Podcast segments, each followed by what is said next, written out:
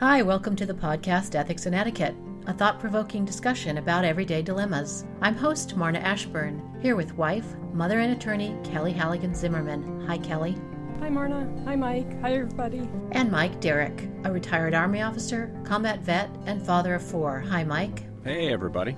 Our goal here is to offer you insights and perspectives on sticky situations that will help you examine your choices and exercise your own ethical muscles. Our topic this week revolves around shopping carts and the existential questions which arise from our handling and mishandling of these innocuous devices. The first scenario comes from an article titled The 6 Rules of Line Shopping at Trader Joe's by L.V. Anderson at Slate.com, and that article came out August 24th, 2015. Not long ago, I was waiting in line at the Trader Joe's near Union Square in Manhattan when I noticed the shopper in front of me had come up with a clever, possibly devious solution to the crowd problem. Upon entering the store, she claimed a shopping cart and staked out a spot in the checkout line, which snaked around almost the entire perimeter of the store. She proceeded to do all her shopping from her place in line, picking up produce as the line crept through the produce aisle, frozen goods as it passed by the freezer case, cereal when it neared the cereal section. I was annoyed. Why couldn't this lady do her shopping first and then stand in line like the rest of us? But then I wondered if I was really annoyed with myself for being a chump.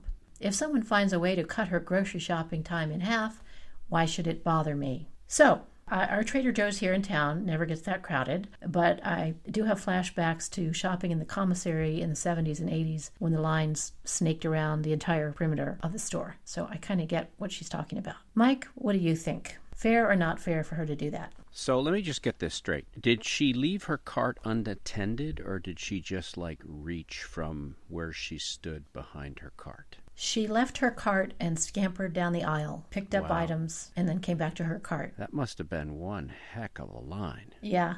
It says it snaked around the entire perimeter of the store. This is in Manhattan, so. Right. I know Trader Joe's is small. Well, I guess I have to put out an appeal to the good people of Manhattan, who usually aren't known for putting up with stuff, let's say, okay? They're pretty direct, pretty forward. The first time or second or perhaps even third time that lady left her cart to run down the aisle to get something, one of those good people probably should have excused her cart from the line.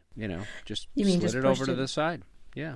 You're like, okay, there are certain rules here. We're all in this together. We're all suffering equally. We've done our part. We spent time getting our stuff, and now we're standing in this darn line. Who are you to think you're that much better that you can multitask at our expense, which is what she's doing? It's really rude. It's just come on, lady, what are you thinking? Kind of rude. Yeah. My two cents. That was one of the thoughts that somebody piped up with in the feedback section of this article, to say to her, look, it's not fair to me and the rest of the shoppers. Just go to the back of the line when you finish shopping. And I am kind of surprised that those New Yorkers didn't say that to her.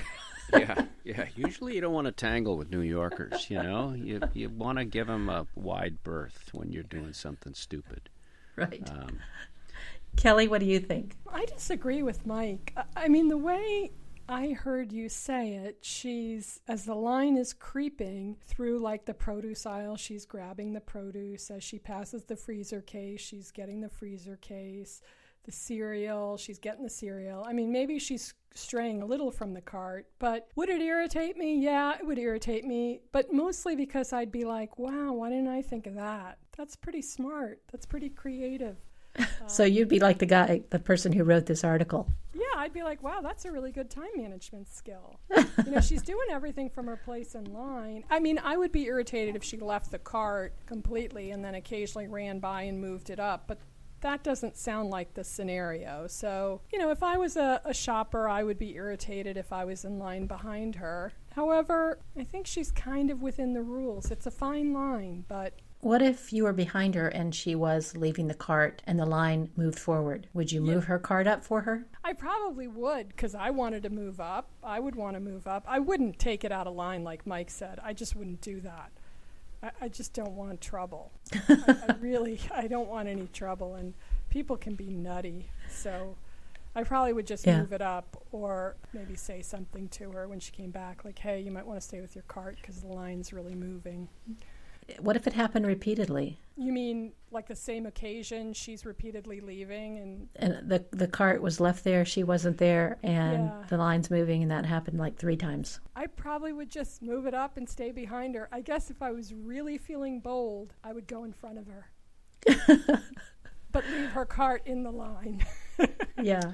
Kelly, come on now. It's funny you're responding this way because this isn't the Kelly I know. But this is with strangers, right? Right. But now keep in mind you've got a lot of solidarity with the people who are also being aggravated by this gal. You know, and you can form a cabal. You know, you can create a mutiny in the line and say, okay, this shall not stand. And, organize, kind of like Flight 93, you know? Let's roll. Let's roll. Let's roll around her. I'm your woman for that. But anyways, that's what I would do. I don't see it as something worth getting that worked up over. There's so much else in life that is worth sweating. This is a don't sweat the small stuff moment. I'm not on board with that, Marna. But okay, Mike's not on board. Are we agreeing to disagree and moving on, or is this still open for discussion? We're still discussing. I've got a little bit more to say. The same author who wrote this scenario came up with 6 recommendations for the greater good. Yeah. Okay. Well, that's. Before you quote this guy, I'd just say we have to apply that principle that we so often discuss on this show. You know, what would happen if everybody did this? What would happen if everybody put their cart in line, even if it's a line that winds all the way around the store? You know it goes around the perimeter of the store. It doesn't go up and down middle aisles. So, you know, what if folks just sort of, you know, they left their cart and ran down the aisle and grabbed stuff? Or what if it became common practice that everybody sort of did team shopping? But that's a little better. Everybody would, I don't know what difference it would make. Everybody would be doing the same thing. The carts would be moving up. I don't see a big difference, except everybody would be sort of taking advantage of this creative solution. Well, okay. Well, one of the rules he recommends, it's L.V. Anderson. I don't know if it's a man or a woman who wrote this, but he says if a duo wants to split up with one person holding a place in line and the other flitting from aisle to aisle to pick up groceries, this scenario strikes me as ideal in its ease and efficiency. Teamwork makes the dream work. Yeah, but not everybody has a team. Exactly. You know, Marna, that reminds me of being a stay-at-home dad. I can say this now because it's been many years and I don't think anybody's going to come after me, but we used to treat trips to the grocery store as field trips, okay, learning adventures. And we would do math at the grocery store, and I would, depending on how many kids I had with me, I would mission them to go find things and then do like unit pricing. So I would often stay in a central location and send your minions out? 7-year-old. Yeah. I think I saw you do that a time or two, Mike. Yeah, I know. You probably were throwing things at me, Marna. I was kicking that cart away. But no, everyone in the store is like, oh no, here comes that guy with the kids. They're running all over the store. Somebody control those kids. It's like the grocery store game. Yeah. So I'm a big fan of team shopping, but you know, you've already heard my opinion of this other lady, so. L.V. Anderson says, if you're going to do this, be a line shopper. You should be confident of your ability to retrieve your groceries swiftly before the line moves. You should be able to carry several things at one time without bumping into your fellow shoppers. Number 2, you must know the layout of Trader Joe's completely before you attempt line shopping. And you must have a list before you go to the grocery store and mentally map out where every item on the list is. Number 3, don't be particular about the items you want to buy. If you are very particular and you're going to study them, line shopping is probably not for you. He says it's always okay to select items from stands situated near the register. In my experience, those items are usually seaweed snacks. And number 6, if you realize while you're standing in line that you forgot to grab something important that happens to be more than a few feet away, you can very nicely ask the person standing behind you if she'll hold your place for a few seconds. However, that person has the right to say no, and you are absolutely not permitted to ask more than once in a single shopping experience. Well, who hasn't had that experience? You get up to near the front of the line and you realize you forgot to get cereal. So say, oh, can you just let me dash off? I've never had anybody say no. I suppose they have the right to say no. You weren't a line shopper, Marna. So no, No. You had a good track record. I did have my extensive list laid out by aisle. Yeah. When it comes to lines, when it comes to parking, and, you know, we're going to talk about parking in a minute here, but I tell you, that can inflame passion so quickly. So this is a very, very volatile subject today, I just want to say. A couple of people commented in this forum, you know, one thing is to confront the person who's doing that. The other thing is you move ahead of the abandoned basket and the rest of the line will follow. And then one particularly aggrieved person said, when the shopper left the cart, we moved the cart to the other side of the store. And when she came back, we just acted like we didn't know what she was talking about. So, so beware. It's possible that your punishment will be limited to the seething, eye-rolling, and shade-throwing of your fellow shoppers. It's possible your fellow shoppers will turn on you. So take heed, line shoppers. I was waiting for you to say that folks started putting really obscure, expensive items in her basket. Oh, that's an idea, too. Truffle oil. That's right. Stick with us. We'll be right back with another scenario about shopping.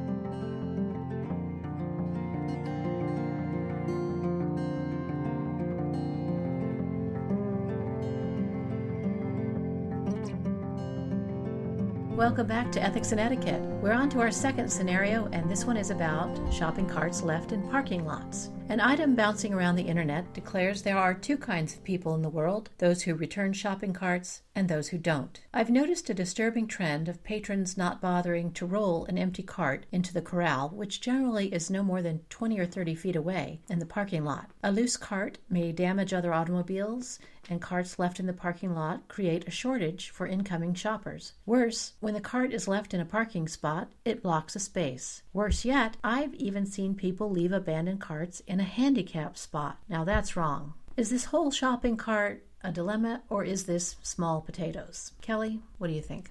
I think small potatoes, to be honest. I just think we're getting a little lazy, that's all. And common courtesy absolutely is to put the carts back and think of others. I always like to put the cart back because it's great exercise. I have a sedentary job, so any extra steps I can take, I like to do so. I do think that some people are older and disabled and can struggle, you know, just to do their shopping. And I see that frequently, and it's sad. So for those folks, I think we need to give them a pass. And I've seen that before, where they're just struggling to get their cart, the back of the car, and get. I absolutely agree on that. So yeah, that would be my take on it. We're just lazy. Sometimes we're lazy. Yep. Mm-hmm. And I think that's it. And maybe a little bit thoughtless. Yeah. You want to be courteous and think of others, and especially older people. Like if there's a cart in a spot that I want to park in, I can jump out of the car and move the cart. But for somebody that's elderly, they can be going around and around trying to find a spot. It can be difficult. Mike, do you agree? Yeah, I think Kelly's got some great points. I sort of look at the whole shopping experience to include the parking lot as, you know, it's the kind of place where you can always find something good to do. You can return a cart that you didn't bring out. You can help somebody who's having trouble loading something into their vehicle. You can help, you know, a little old lady reach the things she wants on the top shelf of the grocery aisle. I think, you know, when folks go to the shopping center with that in mind and that approach, it just makes it a much more pleasant space. Much more pleasant experience. The other thing I'd point out is that leaving the cart somewhere where it shouldn't be causes the store to incur more costs, which at the end of the day probably are going to be reflected in your costs. So if you want to keep, you know, and appealing to people's intellect, if you want to keep your costs down, some small marginal way you can do that is to return the cart. I don't know what it's like in your towns, but we have a lot of people up here who don't have vehicles, and so they walk to the grocery store, and then they not only don't put the cart back in its corral, they take the cart with them down the street a mile or two, and then they offload their stuff, and then they dump it somewhere. So you constantly see shopping carts in ditches and somewhere that, you know, obviously it's a heck of a long ways from the store. That always bothers me. And, you know, those carts are quite expensive to the store. I looked them up. They're $75 to $100 a piece. Right. So that's like theft. Yeah. So anyhow, I think it's a pretty easy thing to do. Again, if you keep doing little things right in life, somehow that has a cumulative effect on each of us. And if it has a cumulative effect on each of us, then that's going to make our wherever we live and whoever we're with better off too. Definitely. I personally always try to grab a loose card on my way in and use it instead of taking one from the stack. Yeah, that's a great idea, and I see people do that a lot. I rarely do it. You rarely do it. I don't know why, but I definitely see people do it, and I think, oh, that's a really good idea. Good for him. Let me tell you what I saw one windy day when I went to the grocery store, and middle of the day, there weren't too many cars in the parking lot. But as I pulled in, I saw an empty cart rolling across the parking lot in the high wind, and it T-boned an Audi, and I absolutely cringed. That's what can happen when you leave loose carts out in the parking lot. Cars can get damaged. Rich people's cars can get hurt. Rich people's cars. Yeah, the kind of car I drive, you know. I don't really care who drives the car into it. But my Toyota Sienna with like 190,000 miles on it. I'm really worried about it. If I had an Audi, husband, I might be worried. My car is like yours. It's new scratches and dents every day. Yeah, my husband drives the Sienna, and he's like, all right, try to cross in front of me. Try to get in my way. Yeah. I don't want to have an accident. That's right. Some people are waiting for the, you know, that justification to get rid of that stupid car, you know. They're waiting for somebody to drive a shopping cart into it and whatever. Yeah. Yep. And I also want to point out this model at Aldi, which is a grocery store we have here and other places. And to get a grocery cart at Aldi, you have to put 25 cents in the mechanism and pull the cart out. And then when you bring the cart back, you get your 25 cents back. And I'll tell you what, when people have 25 cents worth of skin in the game, they are so proprietary about their carts. You never see loose carts in the parking lot at Aldi. All it took was 25 cents. Doesn't that say a lot about human nature? It's also the people that shop there, though, I have to say, because Aldi attracts a certain, you know, clientele. And I think that's part of it. What are you saying, a cheap clientele? No, I'm saying a cost-conscious, disciplined, German-like client. You know, because it's a German store based upon those kinds of values, which I really respect, you know, frugality, keeping costs down. You know, the pricing is incredible, although the selection is limited. But when you go there, you are that kind of person that is making usually a special trip there because you know you can get these 10 items for an incredible price, and you've got your quarter, and you've got your your bags, your whatever. Yeah, you got to bring your own bags. Yep, because they're not going to give you any. No. They might give you a box, but that's it. And I was walking in from the parking lot once, and a lady had finished unloading her groceries in the car, and I had a quarter in my hand, and I said, I'll take that cart from you. And she goes, oh, no, I have to take it back to the front and get my quarter. And I held up the quarter, and I said, I've got a quarter for you right here. Okay. Well, maybe it was a special quarter, Marna. Maybe it was a value. Here. Maybe it was collectible. I'm not trying to pull a fast one. I love Aldi. It just appeals to me on so many different levels. And parking lot, shopping cart synchronicity is first among them. You never find that stray cart. And no, oh, by the way, very few Aldi shoppers will drive their Aldi cart down the street because, you know, even though they've only got a 25 cents, invested, still that fear of loss just reigns supreme. So. Isn't that interesting? No, it's amazing. Yeah. 25-cent fear of loss. It's a great model, and I agree with you. Aldi is a great business model. It's so small, even though the selection's limited. It's kind of like shopping at a convenience store. It's so quick. Kelly, you made a comment about the people who shop at Aldi, and you said they were, cost-conscious people. I see them, too, at our Aldi, but the other people I see at our Aldi are the very poor. So you see them come in with their food stamps, and they have just figured out they can get more calories, more food at Aldi than they can at Walmart. And that's the competitor. It's right up the street, and it's a very interesting mix. You know, really savvy, careful people, and then the borderline indigent. So yeah, interesting. Yeah, that is interesting. It's quite a cultural study going to Aldi. Yes, it is. Stick with us. Lots more coming up.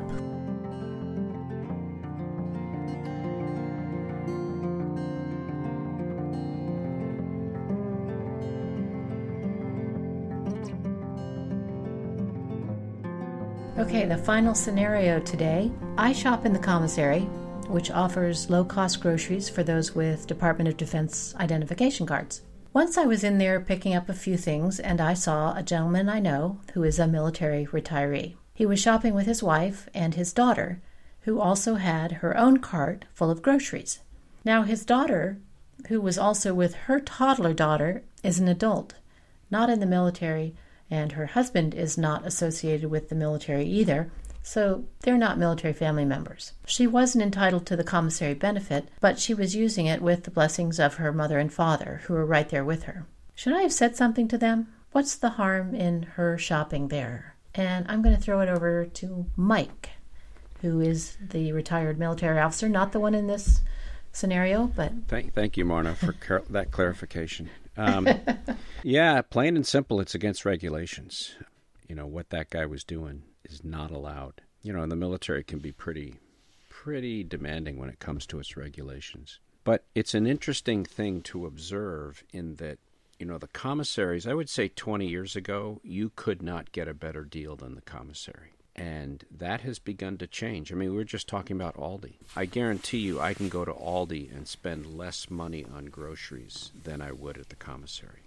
You are absolutely right. There might be a couple items where the commissary beats them, but it's also the same for Aldi. Aldi will beat them on some items, but on balance, Aldi is cheaper. Costco can be cheaper. Sam's Club can be cheaper. So the commissaries are kind of in a pinch right now because they're losing their relevance. They don't deal with large enough volume such that they can achieve the efficiencies that an Aldi, a Sam's Club, a Costco, a Walmart would achieve. You know, they're out there, they have their regulations, but there are more and more places where the commissaries are diminishing, they're withering on the vine, and because people are going elsewhere with their money.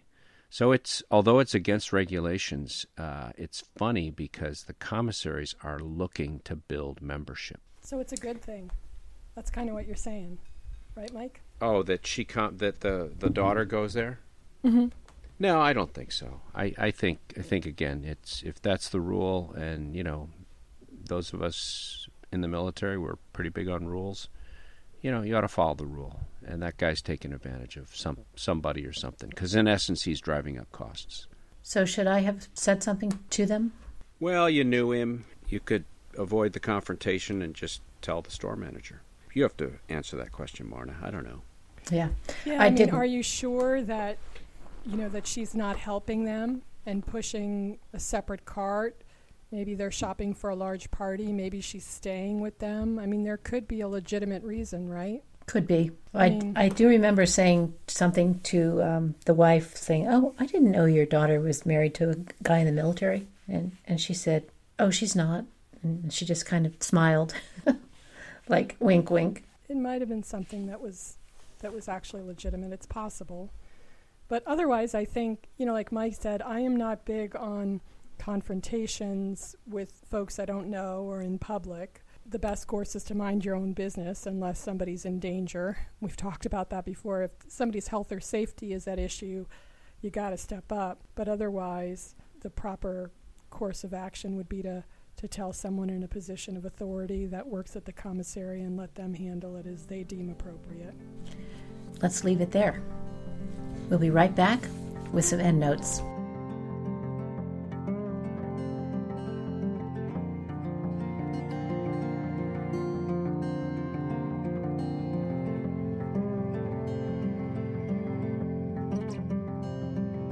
Welcome back to Ethics and Etiquette. We're at the portion of our show where we like to leave you with something to think about for the coming week. I'll start with you, Mike. You have an end note for us? Yeah, it's not really earth-shattering, Marna, but I'm going to throw it out there, and it's a pet peeve, okay? So all you people, we've been talking about shopping carts and parking lots. That's a pretty weighty and important topic in life. And those of you who think that popping the front wheels up and over the curb of the landscape planting between the parking rows, that doesn't count. Okay? No. It just doesn't count. All right? So if you think that somehow you're a better person or you're doing your part or you're contributing to the harmony of the world by popping the front wheels up over the curb and just leaving the rest of the cart hanging out in the space, no, No, you didn't do very well. Nope. I'm just saying. You can tell I feel pretty strongly about this, Marna. Absolutely not. Roll it on over to the cart corral. There we go. Thanks, there we go. Thanks for that, Mike. That was Kelly. Yeah, I had to say that. I couldn't let this go by without saying that. Okay. Yeah, no, it was informative. Thank you. At least it's not going to roll across the parking lot and hit an Audi. That's right. I think that covers shopping carts and parking lots. I have something to read. Last week we talked about those surprise military reunions between deployed parents and their young children. There was one in the State of the Union address, certainly not the first videotaped staged reunion, but it sure did get a lot of visibility. And because of that, a military spouse named Rebecca Sanderlin has written an article which was published online on the website wearethemighty.com. And the headline is, "You love watching military reunions. We wish you could see the goodbyes." And I just want to read two paragraphs from this really well-written article, and I will post a link to it on our website. She writes, "Some of us call these public homecomings reunion porn because they're shared for the entertainment of the spectators, not for the health of the family. For them, these are grand milestones that should be celebrated en masse, like over-the-top engagements and increasingly complex gender reveals. But a deployment reunion does not have the unfettered joy of an engagement or a birth announcement. It's a complicated stew. There is joy, undoubtedly, but there is also trauma. There is survivor's guilt and resentment, and weeks of awful reintegration that loom in sleepless nights after endless fights. On some level, I wish that every reunion video was paired with a deployment video, bookends of the war experience, and that you didn't get to celebrate the hello until you had agonized through the goodbye. I wish people saw that many months before that child was surprised by a smiling, uniformed parent in an elementary school classroom, he had to be peeled and pulled off that deploying soldier by the parent who was staying home. I wish people saw that service member gulp, blink back tears, and force him or herself to turn and walk away, not out of indifference or cruelty, but out of duty." And that was Rebecca Sanderlin writing under the featured column, Mighty Millspouse. I want to thank Rebecca for that. That was powerful. Very powerful. Think about the goodbyes when you see those reunions, just like we talked about last week. What about you? Do you have a comment, an incident to tell us about, or a question? Leave us a comment or a voicemail. You can do both at our website, www.ethicsandetiquette.com. And if you want to support what we're doing, please recommend our podcast to your friends and family and leave a positive review wherever you listen to podcasts. For Kelly Halligan-Zimmerman and Mike Derrick, I'm Marna Ashburn, and this is Ethics and Etiquette, a thought-provoking dialogue about everyday dilemmas. Thanks for being with us this week, and please join us again next week for an all-new episode. See you then.